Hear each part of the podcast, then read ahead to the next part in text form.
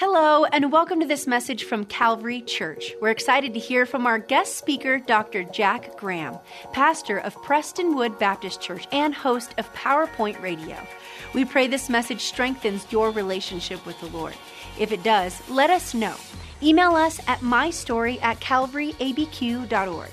And if you'd like to support the ministry of Calvary Church financially, you can give online securely at calvaryabq.org/give.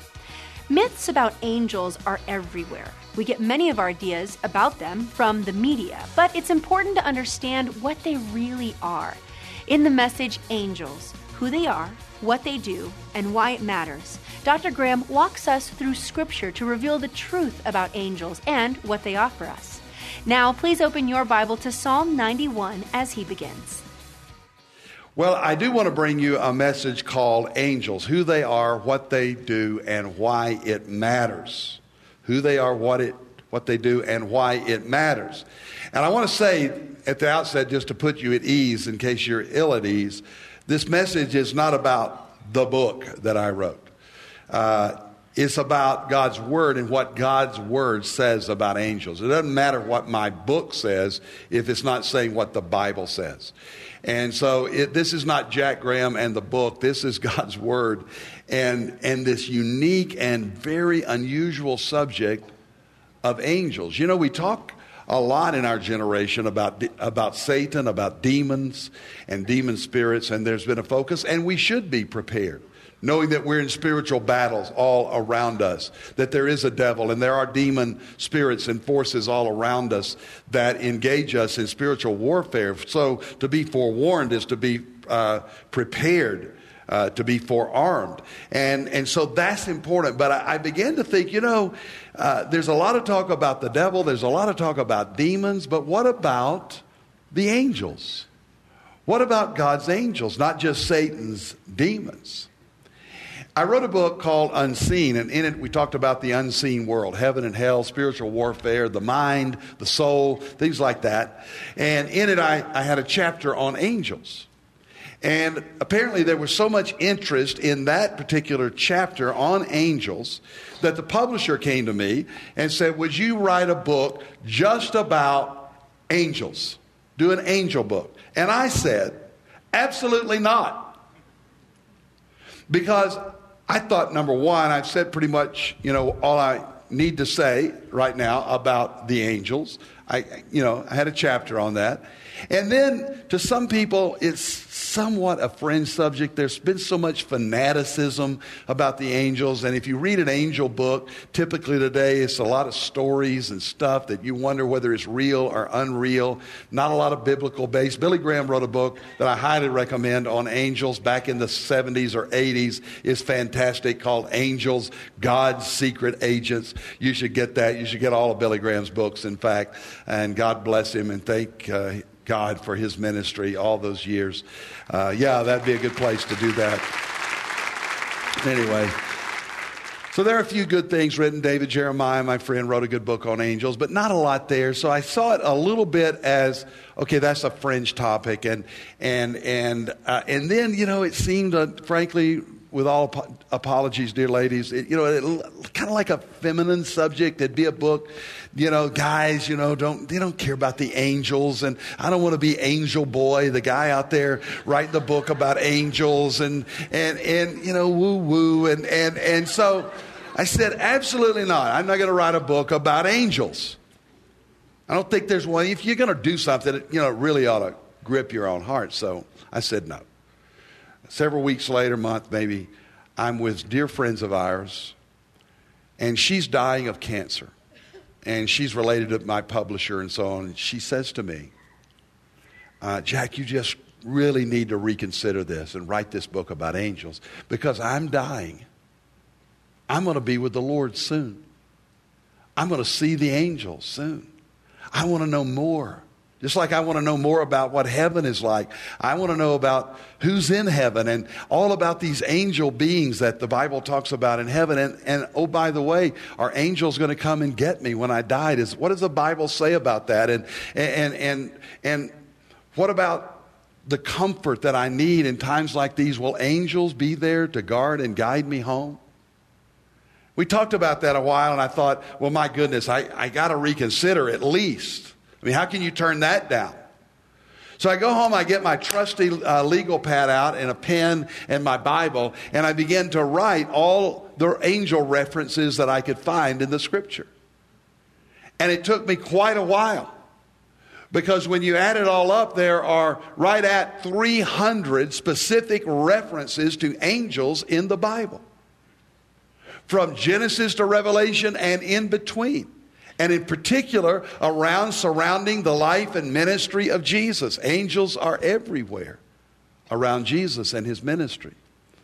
And so when I began writing it out, 300 references, and if you add in the times that it speaks of the Lord as being the Lord of hosts, that's another 200 plus references to the Lord of hosts who are the host, who is the host uh, of the Lord. That's the angel armies of God. Love the Chris Tomlin song, Lord of angel armies. The Lord of hosts means the Lord of angel armies, the Lord God Almighty. And these hosts, these heavenly hosts, that are much more than a choir, though they do worship the Lord, but they're like a mighty army moving in behalf of the Lord our God.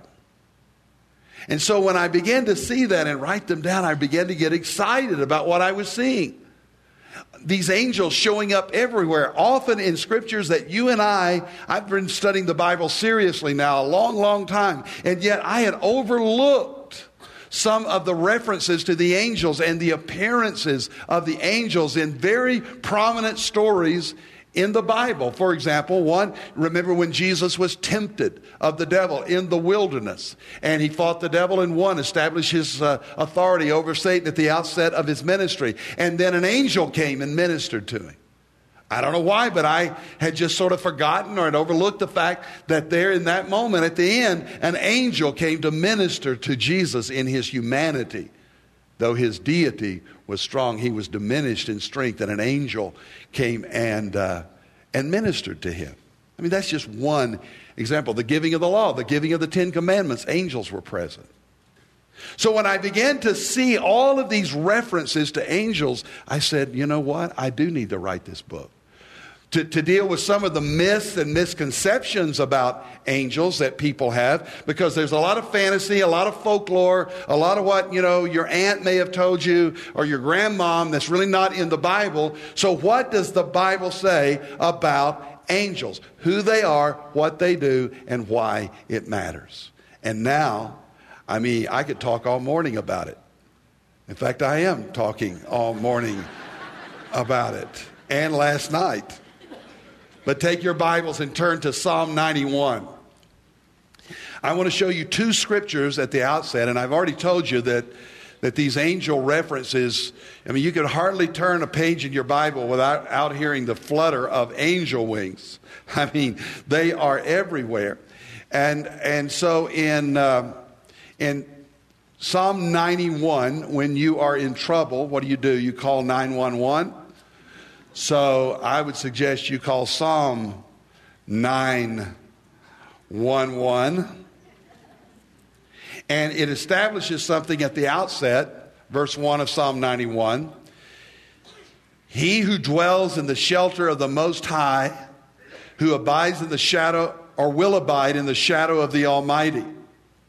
I will say to the Lord, my refuge and my fortress, my God in whom I trust. And this chapter is all about the shelter and the security that we have in the Lord. So you dial 911, and that's what you get God's protection, and God's provision, and God's promises. And if you go ahead and dial Psalm 9111, if you look down at verse 11, how does God shelter us? One of the ways he secures us and shelters us, for he will command his angels concerning you. Now, pause for just a second there.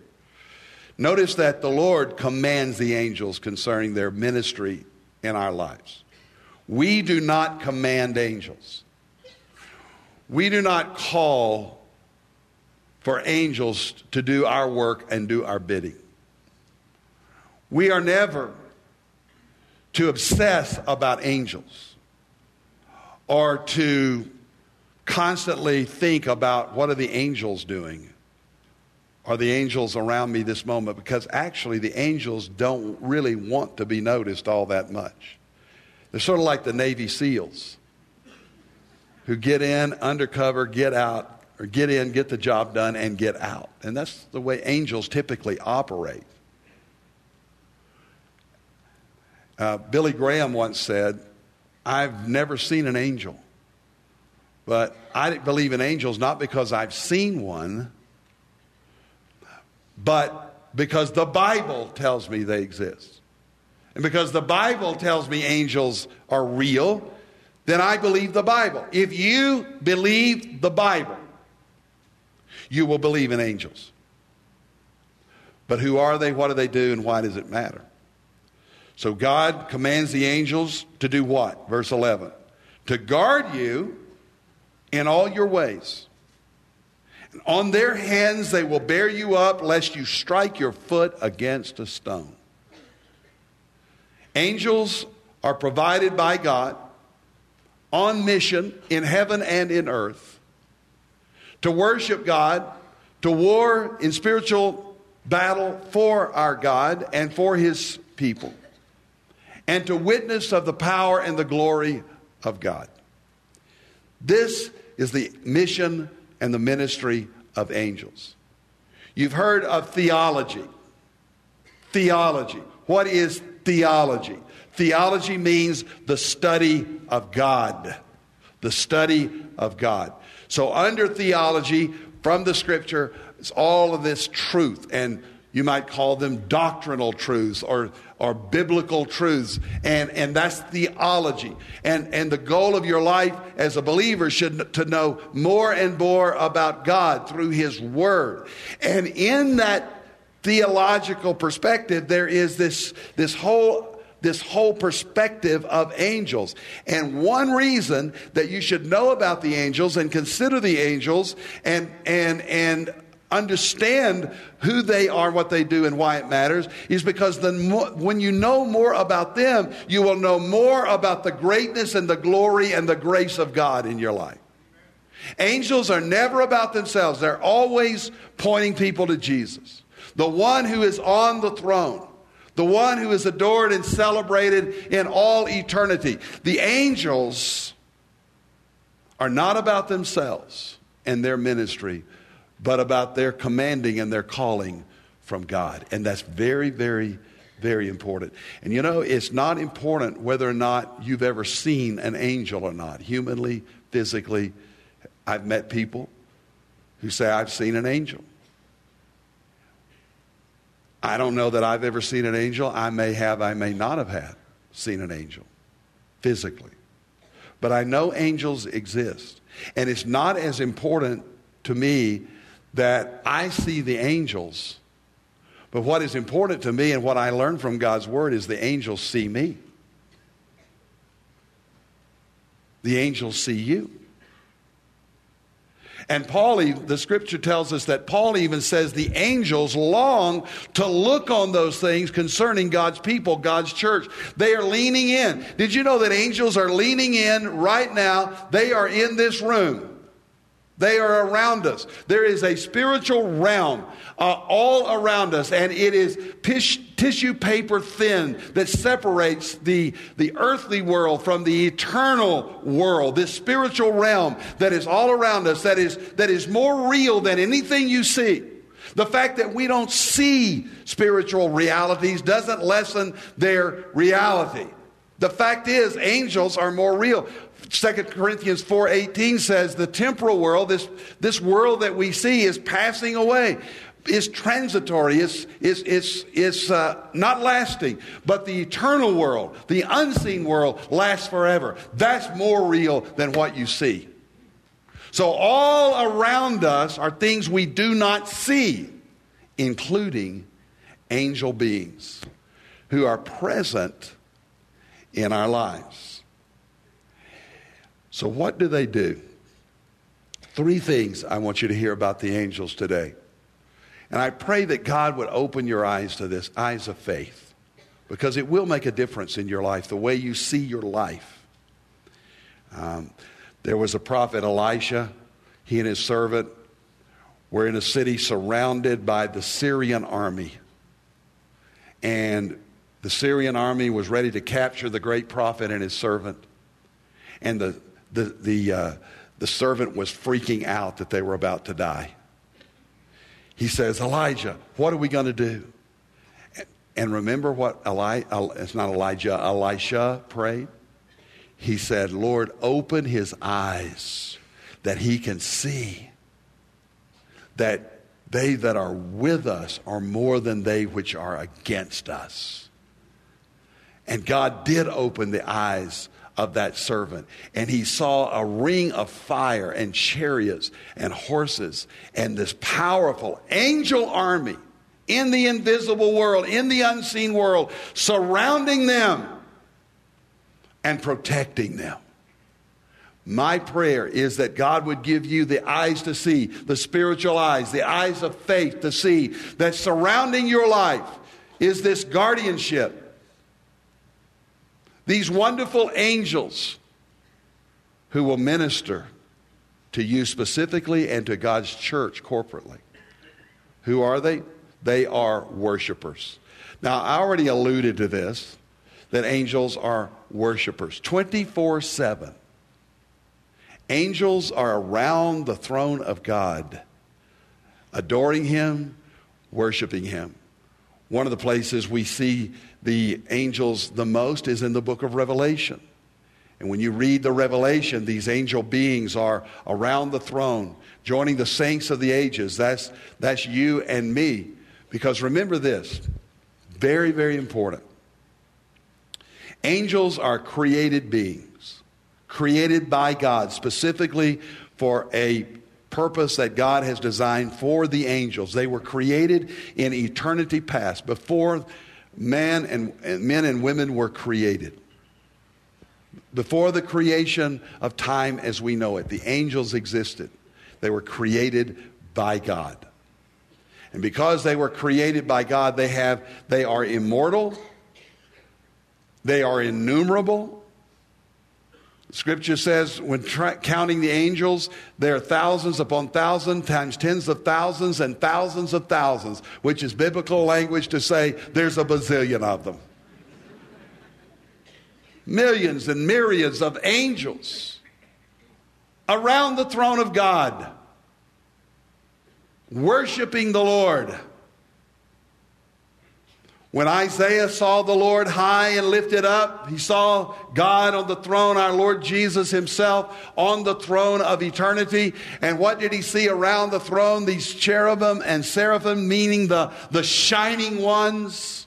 The shining ones, they are reflecting the glory of God as they are buzzing about the throne. They have wings, they have multiple feet and legs. They're just, it's a, it's a, it's like a beehive of activity, if you will, around the throne of God as these angel beings are, are present. There's so much activity and so much excitement around the throne of, of, uh, of heaven, and, and, and it's loud. If you don't like church loud, you may not like heaven for a while. I don't know if they're passing out earplugs there or not, but it's going to be loud because what are those angel beings saying again and again and again? They're saying, Holy, holy, holy is the Lord God Almighty. Because the core, the core and central attribute of God is His holiness. Totally separate, distinct, unique, God and God alone, Jesus only. And these angels are there all around the throne and myriads of others who are worshiping Him and celebrating Him, adoring Him angels and their activities should prompt us who are the redeemed to worship all the more. Because we have experienced something that even angels have never experienced, and that's salvation in Jesus Christ. We have been forgiven of our sin. Our lives have been transformed. We were lost, but now we're found. We have been saved by the grace of God. You talk about amazing grace. If you think we're amazed by grace, how much the angels must be amazed by the grace of God that would save a wretched and sinful human being. God, who is holy, holy, holy, would reach down and save us. We shout it and sing it forever because our God has loved us like this. In His pure holiness, He has chosen to love us and to save us by sending His Son Jesus to die on the cross, to rise again. We're getting ready on Easter to celebrate that like never before. May God be praised. May our Savior be adored for what He has done. So that's why when we come to worship, we shouldn't stand around with our hands in our pocket or checking our phone thinking, you know, the music and the worship, that's the warm up for the word. No. The word and the worship together compel us to get into the presence of God, to experience His presence personally. The angels must at times be amazed at our lethargy and our lack of energy when we come to worship God for what He has done for us. Angels are worshipers. Never forget that. Again, never pointing a finger at themselves. That's why we should never obsess about the angels, certainly never worship angels. You know, some new age ideas and ideologies and philosophies worship angels. I think some people like the angels because they view angels as a kinder, gentler version of God. You know, 80 something percent of people in America say they believe in angels. And many just, you know, want a softer, kinder presence of God in their lives, so they choose the angels. But the second verse that I want to show you is in Hebrews 13. I want you to focus again that this is verse 14 of Hebrews chapter 1. Are they not ministering spirits sent out to serve for the sake of those who are to inherit salvation. Underline those words inherit salvation. To whom does God send the angels? Not to an unbelieving world, but to those who believe, to those who inherit salvation. That means those who are believers, those who are saved. So the promise of angels, not just for anyone and everyone. In fact, angels show up most often with unbelievers executing judgment. Executing judgment as in the book of Revelation, pouring out bowls of wrath. Even in the Garden of Eden, standing to guard the entrance to Eden as Adam and Eve take their exit because of their sin. So, for the unbelieving world, the angels really, that's not a good message for the unbelieving world. It's a good message for us. We don't worship the angels. It's good to wonder at the angels, but never worship angels. Uh, John, who had a glimpse of glory, John the apostle, was taken up into heaven and he encounters an angel being, and the angel is giving him a tour of the heavenly city. Imagine that giving him a tour of the heavenly city. So he is ta- sees this angel, and this angel is so powerful, so beautiful, so wonderful, so majestic that John the apostle, who spent all that time with Jesus, uh, he gets on his face and he begins to worship that angel. And the angel says, John, get up. You're going to get us both in trouble here. Worship only God. Worship God, not angels. Because angels point us to the God who alone is worthy to be worshiped. So angels are worshipers.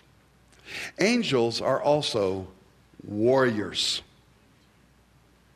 Now, I know, I know our imagination, what we've seen in art and in culture, you know, angels are cute, little cuddly cupids, maybe a little blue eyed, blonde haired doll.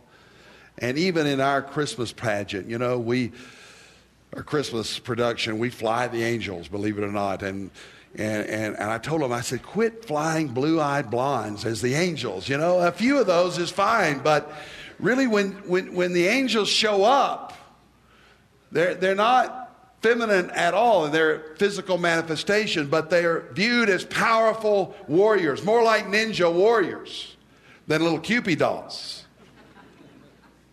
They're mighty and powerful and strong. And they do battle in this spiritual realm that we talk about. So they are worshipers. They are also warriors engaging in the spiritual battles that are going on all around us and assisting us in this battle.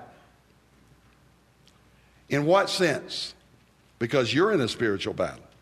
We all are. Spiritual warfare. Ephesians chapter 6. There are demon spirits. And these, these demon spirits in, infest the earth, and Satan is not down in hell, you know, making people shovel coal.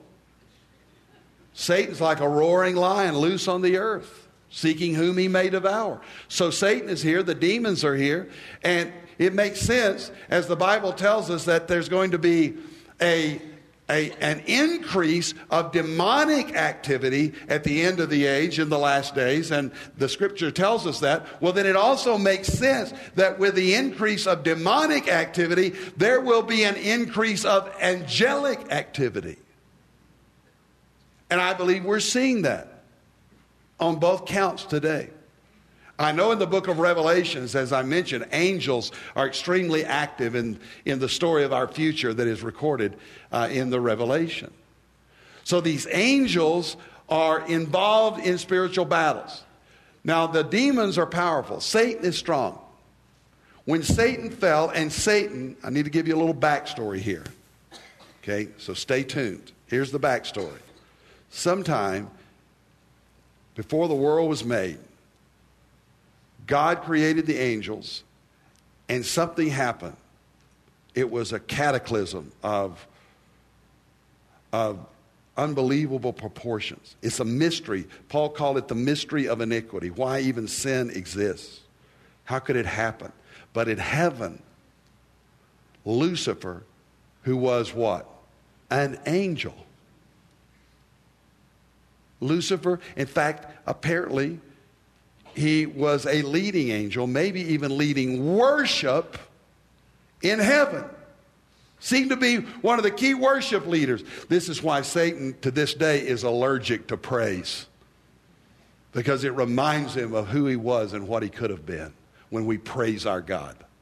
So Lucifer raises up a rebellion against God in heaven. He said, I will exalt myself above the throne of God. Lucifer, the shining one, the, the, the, the, son of the morning, he is called, becomes the father of the night. And Lucifer becomes the devil, a fallen angel. By the way, there are only three angel names that we know. Angels have personalities. They're not the same. They're not robots like some Star Wars army. They have personalities and names and even rank and serial numbers. Well, I don't know about the serial numbers, but I know they have ranks because they're in God's army. And God's the commander in chief. And we're told that there are rankings of angels. And there are three angels mentioned in the Bible one is Lucifer, the fallen angel, the other is Michael, the archangel, and the other is Gabriel. And we're waiting for him to blow that horn. So, these angels are involved in spiritual battle. One third of the heavenly host fell with the, de- with the devil, with Lucifer. And these became the hordes of hell. The satanic beings, the demon spirits that are working so much havoc and hell on earth.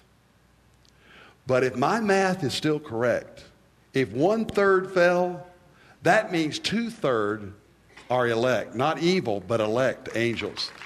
The way I figure it, there's more on our team than on their team. Amen? And greater is he that is in you than he that is in the world. The angel armies are working and warring in our behalf behind the scenes when we don't even understand what's going on. It happened to Daniel. Daniel chapter 10. He's praying, he's fasting, he's getting weaker by the hour. And for 21 days, he's praying for his nation, and, and nothing seems to be happening. Prayers aren't being answered. And then on the 21st day, an angel shows up and says to Daniel, Daniel, God heard your prayer on the very first day. But behind the scenes, a spiritual battle is taking place for the nation. And a demon so strong, so powerful, showed up in this battle that God had to send the big boy out Michael, the archangel, superhero angel, Michael, the archangel, to go and deal with this demon and destroy this demon. But God said, all along, your prayers were heard. I want to say to you that when you pray, maybe you're praying for a, a, a lost child, a, a, a son, a daughter away from the Lord, and you're praying and praying and praying and fasting, crying out to God that they will come back to the Lord. Or maybe there's a problem in your marriage and you're struggling in your home and you're praying for your marriage and it doesn't seem to be happening, or you're praying for a neighbor to come to know Jesus and they, they don't seem to be getting closer, but then you wonder, is, is God hearing my prayers? I'm here to tell you that in Jesus Christ, God hears your prayers. But remember this on the first day you pray, keep praying because behind the scenes, this spiritual battle is going on. Prayer is spiritual warfare. Yes, prayer is worship. Yes, prayer is asking and receiving from God. But at the core of prayer, it is spiritual battle. The warfare is prayer. Prayer is not preparation for battle, prayer is the battle.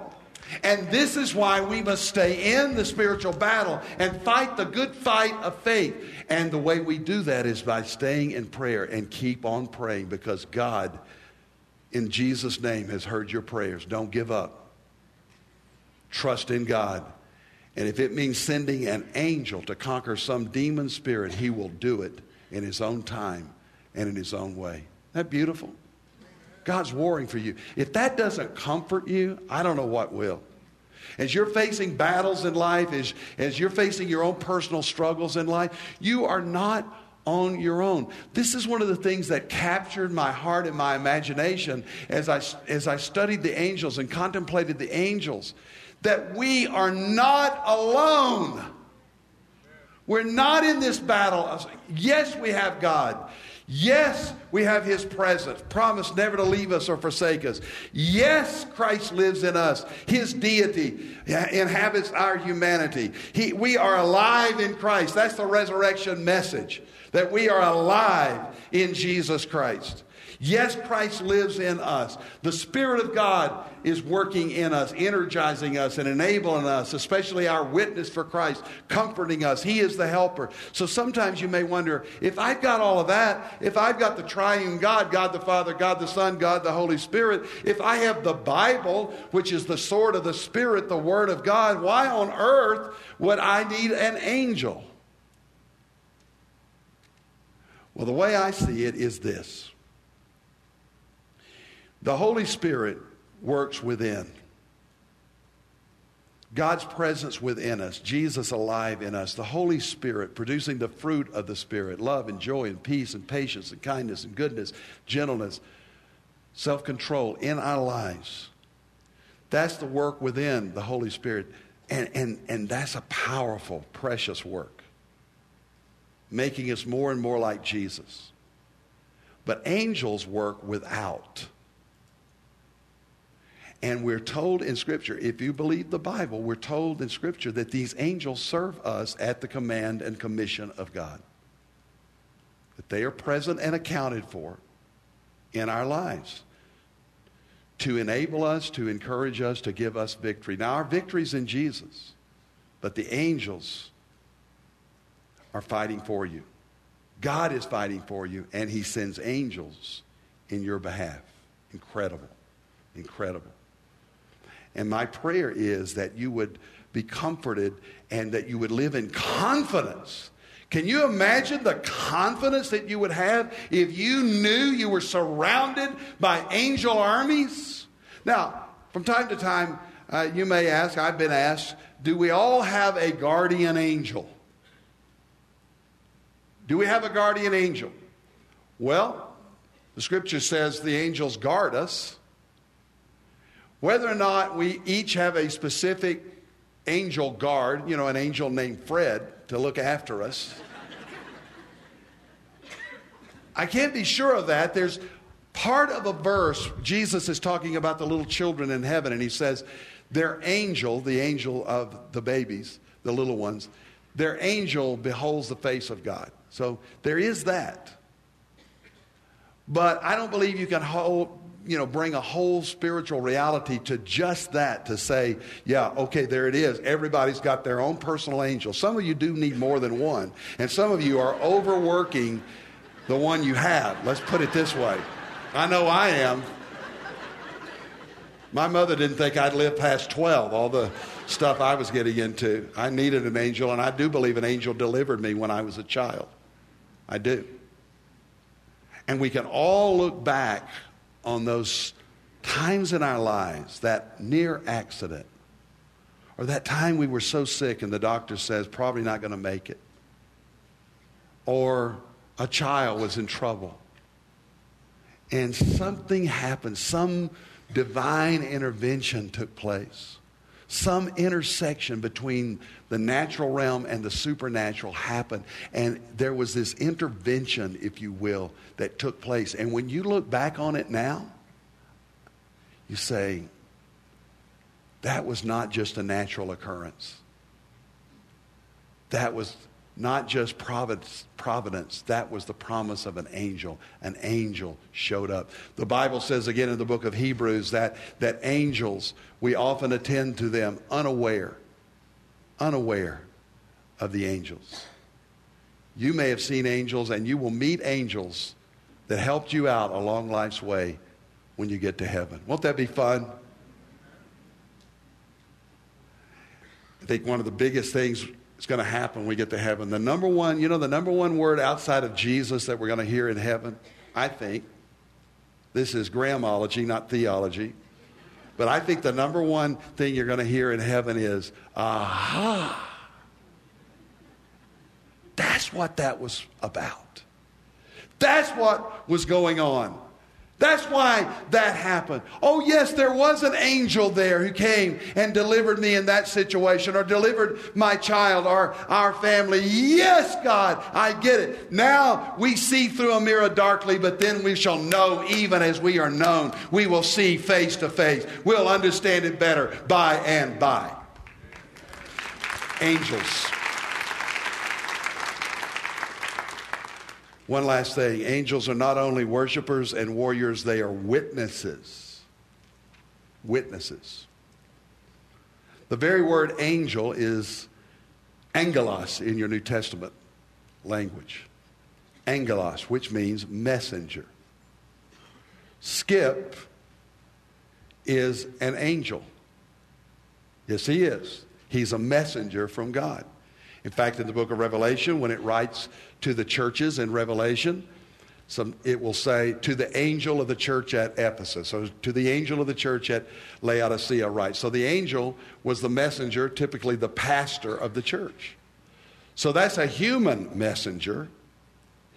You know, my wife's an angel. I know my grandkids are little angels. Deb and I and our grandchildren, we have a common enemy their parents.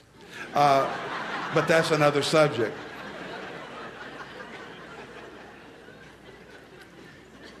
And I should say, to clarify something, while there are human angels, pastors, and our precious ones, no human being ever becomes an angel. That's one of the biggest myths out there and mistakes out there regarding angels that when people die, they, they get their wings in a halo and they float on a cloud. How boring. You know, no, people do not become angels. Angels are created by God for their purpose. We, as humankind, have been created by God. So, little babies, I hear it a lot when parents are so, you know, brokenhearted. A little one, a child, an infant, so is so disastrous, goes to goes to heaven. They say, "Well, my little baby's now an angel." No, no. Human beings do not. This never taught in the Bible. You got that somewhere besides the Bible. The Bible does not tell us that human beings ever, ever, ever become angels. That angels are unique and distinct. They are the messengers from God, angelic messengers rather than human messengers. Messengers.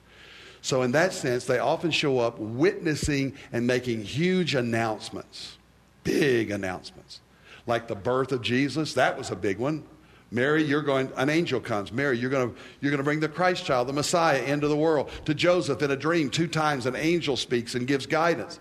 And, and, and then that, who could forget that night on Bethlehem hillside when the heavens exploded and the glory of God was all around and the angel shows up and said, Unto you is born this day in the city of David a Savior who is Christ the Lord. The first gospel preacher was an angel that night in Bethlehem. And the angels roared in the skies. Glory to God in the highest. That's a big announcement. So angels make these announcements. Angels were around the cross there in the Garden of Gethsemane when Jesus is sweating blood in preparing his life and surrendering his will to do the will of the Father, to put his life on the cross and to die for our sins on the cross. He's there praying. And then when the betrayer's on the way with the guards and the soldiers, they're on their way uh, and to pick him up. And Simon Peter, you know, he starts whacking away with a sword. And Jesus said, Put it down. He said, Do you not know that I could call to my Father and he would send ten thousands of ten thousands of angels to deliver me? Think about it. It wasn't, lo- it wasn't the nails that kept Jesus on the cross, not the Romans who kept him there. Love fastened Jesus to the cross. He could have spoken and God would have sent the host, the heavenly host, to take him down. But he bled and he died for you and for me. Angels must have stood by with swords ready to draw to take them out. I mean, if I'd been God, I'd say, Go! Go get them. But God so loved the world that he gave his only begotten Son. And then on the third day, the women go to the tomb. And there's an angel sitting on the rock, the stone that had rolled away. And what did the angel say? He is not here. Again, he is not here. He is risen. That was the angel message. That's the gospel the death, the burial, the resurrection of Jesus Christ. He is alive, alive. And the angels said it. And then people took that message and as they were filled with the Holy Spirit, began to turn the world upside down in the power of the Word of God and the gospel of our God. So angels made the announcement, but we give the witness. We are witnesses of these things, and so also is the Holy Spirit. One final closing illustration. When Peter and John were in prison, locked up for preaching the gospel, they said, Don't you ever speak this name Jesus again in our town. It's Jerusalem. They said, Stop talking about Jesus. Or more of this, more of the the beatings will continue, and even death. Stop talking about Jesus. Can you imagine that? If somebody said to you under penalty of death, you cannot even speak his name again. You can't pray to him out loud. You can't talk to him. You can't speak of him. Sometimes we have to wonder would it really matter? We talk about a lot of things. Do we talk about Jesus all that much? But these guys, they said, we can't help but speak of the things that we've seen and heard. You might as well have told the sun to stop shining as to tell these two godly men to stop talking about Jesus. So they're ready to go again. And an angel comes to get them out of jail. Now, this is very important. What I'm about to, about to say right out of Acts chapter 5. The angel comes to get them out of jail, and he opens the door, gets them out, and then the angel says to these two guys, John and Peter, Go, stand, speak all the words of this life. In other words, you get right back where you were and you boldly stand there and you keep speaking this message of life. This is our message. It's God's message. Isn't that what people are looking for? People all around us, folks, coming up this Easter, they will come to Easter service when they will come to nothing else. Why? Because they know their life isn't working out. Their lives are upside down. Their lives are a disaster. They're empty. Everybody's looking for life, for meaning, for purpose. And we have the words to this life. It's the word of Jesus, the word of God, the word of the resurrection. And angels can't tell that message. I mean, if God wanted to save the world, all he'd have to do is pull back the skies and go, boo! And everybody would believe. Or send an angel to just write it Jesus is Lord. But that's not God's plan. We, his people, his church, we are the plan of God to evangelize the world, starting with our neighbors and our nation and the nations. We are called to do and commanded to do what angels cannot do. The angels could get them out of jail, but the angel couldn't go for them to tell the good news of Christ. Only we can do that. I love your theme here as you get ready for that outdoor sunrise service and your services here. Everybody, everybody invite someone or invite someone. Let me get it right. Invite everyone, bring someone. I need to write that down. You write that down. invite, invite everyone, bring someone. Why? Because someone you know needs to know the words of this life. And you're a messenger. And you're called to do what even the holy, mighty angels will not do and cannot do because the angels have no salvation story to tell, but we do. We can go to someone and say, I was lost and headed in the wrong direction. I had no hope. But I came to Jesus. He's changed my life. He's forgiven my sins. Come and go to church and hear the words of this life. You don't have to say it like that, but you, you catch what I'm saying. We're witnesses. So let the angels prompt us to worship, prompt us to war in spiritual warfare and engagement with the enemy and win, and prompt us to witness. The angels speak of God's glory and God's greatness, and so do we. But we speak of also God's grace in our lives. Amen? Let's pray together. We thank you, O Lord, for these great truths that you created these angels to worship you, to war and to win in your behalf in spiritual conquest. We know that we are more than conquerors through you who have loved us. And Lord, that we might witness and speak the truths that only we can speak, that angels dare not even breathe, the amazing grace that you have given us in our lives. We thank you for the angels, Lord, for the times they've guarded us, protected us when we don't even know it. But because of your love and because of your protection, we are here today to celebrate all that you've done. In Jesus' name, amen. We hope you enjoyed this special service from Calvary Church featuring our guest speaker, Dr. Jack Graham. How did this message impact you? We'd love to know. Email us at mystory at calvaryabq.org. And just a reminder, you can give financially to this work at calvaryabq.org slash give. Thank you for joining us for this teaching from Calvary Church.